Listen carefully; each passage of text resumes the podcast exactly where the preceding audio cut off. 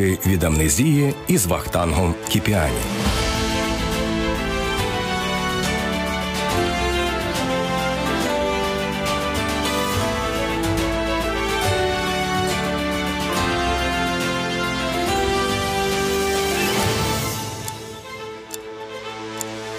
Останні самураї УПА. Вважається, що останній бій українських повстанців відбувся в квітні 1960-го на Тернопільщині. Однак насправді окремі упівці не здалися ворогові аж до проголошення незалежності України. Сьогодні ми розкажемо історії двох підпільників, які стали останніми самураями УПА. Їхні долі неймовірно цікаві. Ліки від амнезії. 30 історій про українську незалежність. Офіційною датою створення української повстанської армії вважають 14 жовтня 1942 року. Це символічна дата, бо перші загони було створено задовго до неї.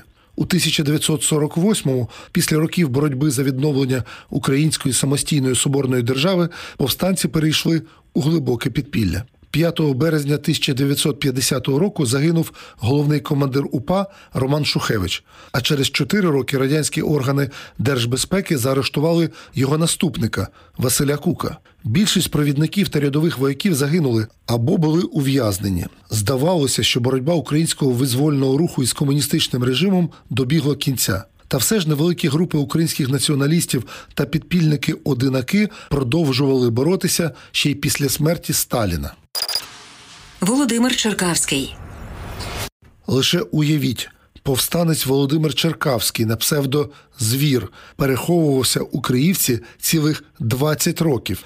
Його історія починається в серпні 1944-го, коли юнаку із села Ковалівка, що на Тернопільщині, приходить повістка з військкомату, розповідає історик Сергій Волянюк.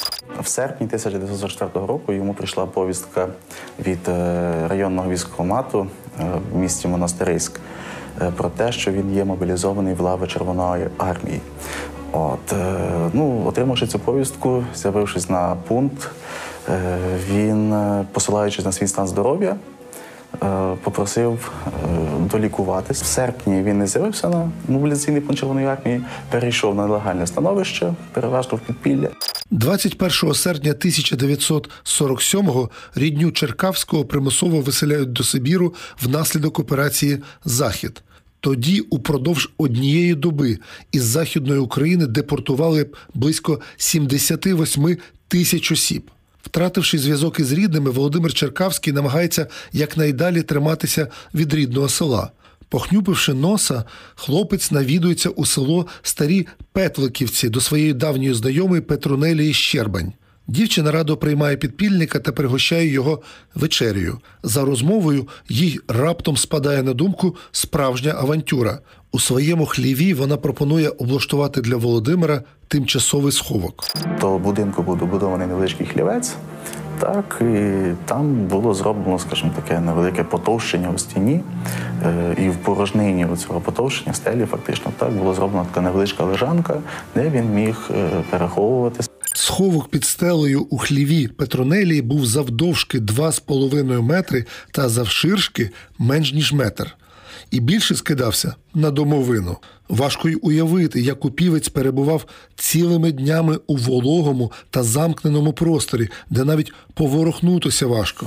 На вишколах ОУН чи під час підготовки в лавах УПА так ставилося завдання не скоритися окупаційній владі та любими методами боротися за українську самостійну державу, відповідно продовжувати боротьбу. Можливо, на основі таких от е, ідеологічних переконань він і залишився в підпіллі, не бажаючи скоритися радянській владі. Тимчасова схованка перетворюється на постійну криївку. Свої будні підпільник заповнює читанням, вивчає англійську та німецьку мови, поки одного дня Петрунелія не приносить йому книгу Стародавня історія. Ознайомившись із єгипетськими ієрогліфами, Черкавському раптом спадає на думку створити власний алфавіт. Вирішив створити е, якийсь такий от шифр, код чи то алфавіт, так, яким би він міг собі вести свої записи, от, вести якісь такі от свої е, текстові документи. І він цей алфавіт розробив. він був доволі цікавий. Так, і нотував собі прочитані книжки, якісь рецензії. Коли влітку 1955-го Петрунелія кілька днів не заходить до підпільника у хлів, це неабияк насторожує хлопця. Незважаючи на небезпеку, він виходить зі свого сховку і дізнається, що його кохана хворіє. Черкавський вирішує щось приготувати для неї, підкрадається до сусідського хліва і хапає першу ліпшу курку. Однак залишитися непоміченим йому не вдається. Дільничний міліціонер кинувся за ним. Маючи біля себе зброю, так, свою гвинтівку чи то обріз, от, він вистрілив, і міліціонер перелякався. Таким чином, позбувшись від цього переслідування, він щасливо повернувся додому. Відтоді Черкавський все рідше виходить зі своєї Криївки. Проте у липні 1967-го до помешкання Петрунелії Щербань таки навідується із обшуком радянські спецслужби. Коли у хліві КГБісти виявляють Володимира, то одразу самі не можуть повірити, що виявили підпільника, який переховувався від них цілих 20 років. Під час арешту у Черкавського вилучають зошит із невідомими позначками. Підпільник відчайдушно намагається довести, що це вигаданий алфавіт, а не зашифровані послання. Підпіллі, починаючи з 40-х років, широко практикувалася практика ведення кодів і шифрів. От і можливо.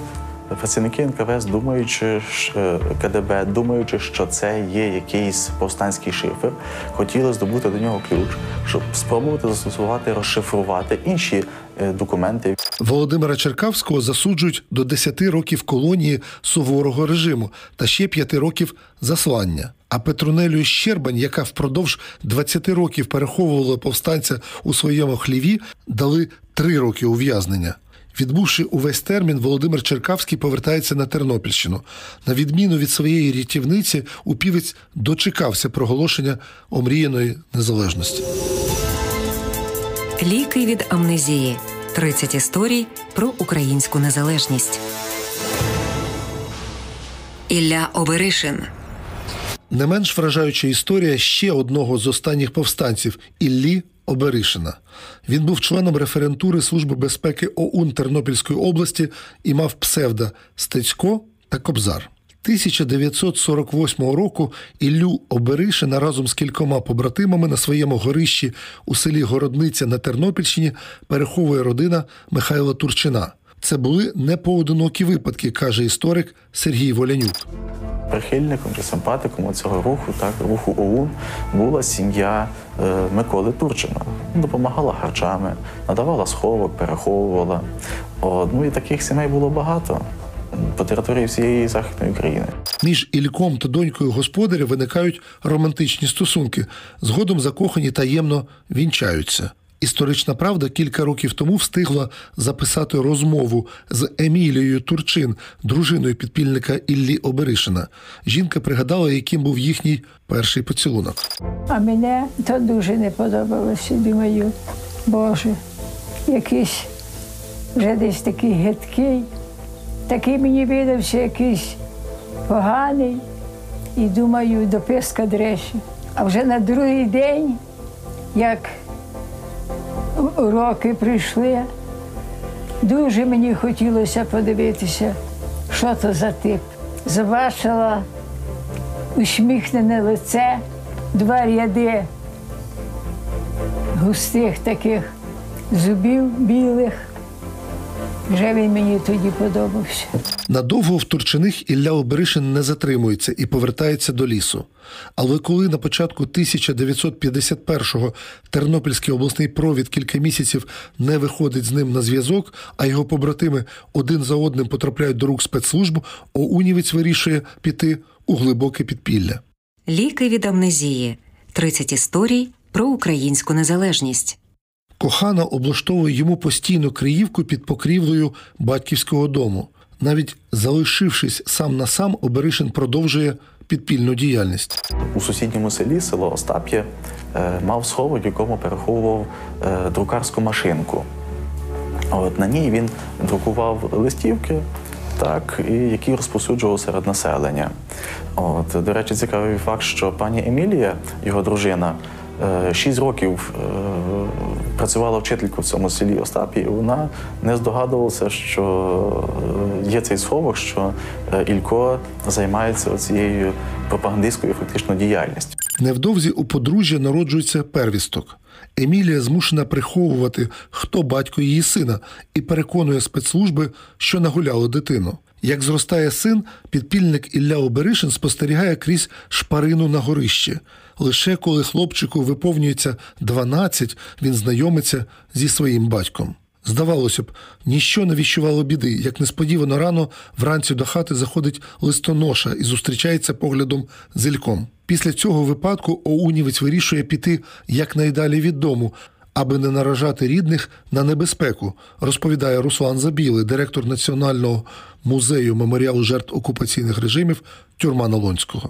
Ілля Оберишин е, мусив конспіруватися, зважати на всілякі моменти і нюанси, які загрожували йому е, викриттям. Е, Це не тільки його стосується, це стосується і родини, яка фактично довгі роки жила подвійним життям. Тобто вони також фактично були учасниками підпілля.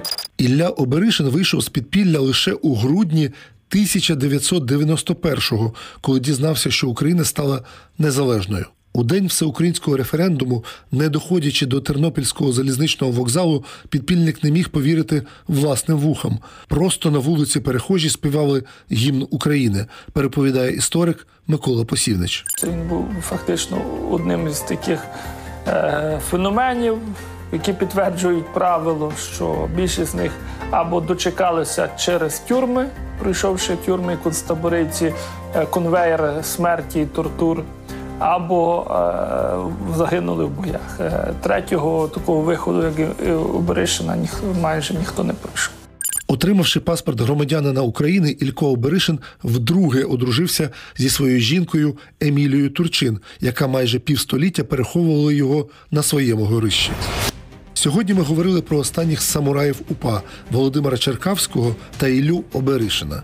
Обидва діяли на Тернопільщині та дочекалися незалежності своєї держави. Черкавського впродовж 20 років переховувала кохана у хліві, де його сховок більше нагадував домовину.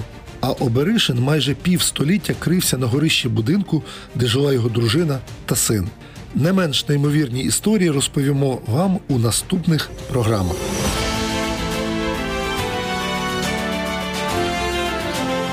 Ви слухали ліки від амнезії з Вахтангом Кіпіані. Можливо, у вас теж залишилися спогади про історії, які звучать у нашому подкасті. Пишіть їх у коментарях і не забувайте підписуватися на нас у SoundCloud, Apple Podcast, Google Podcast або інших зручних для вас платформах.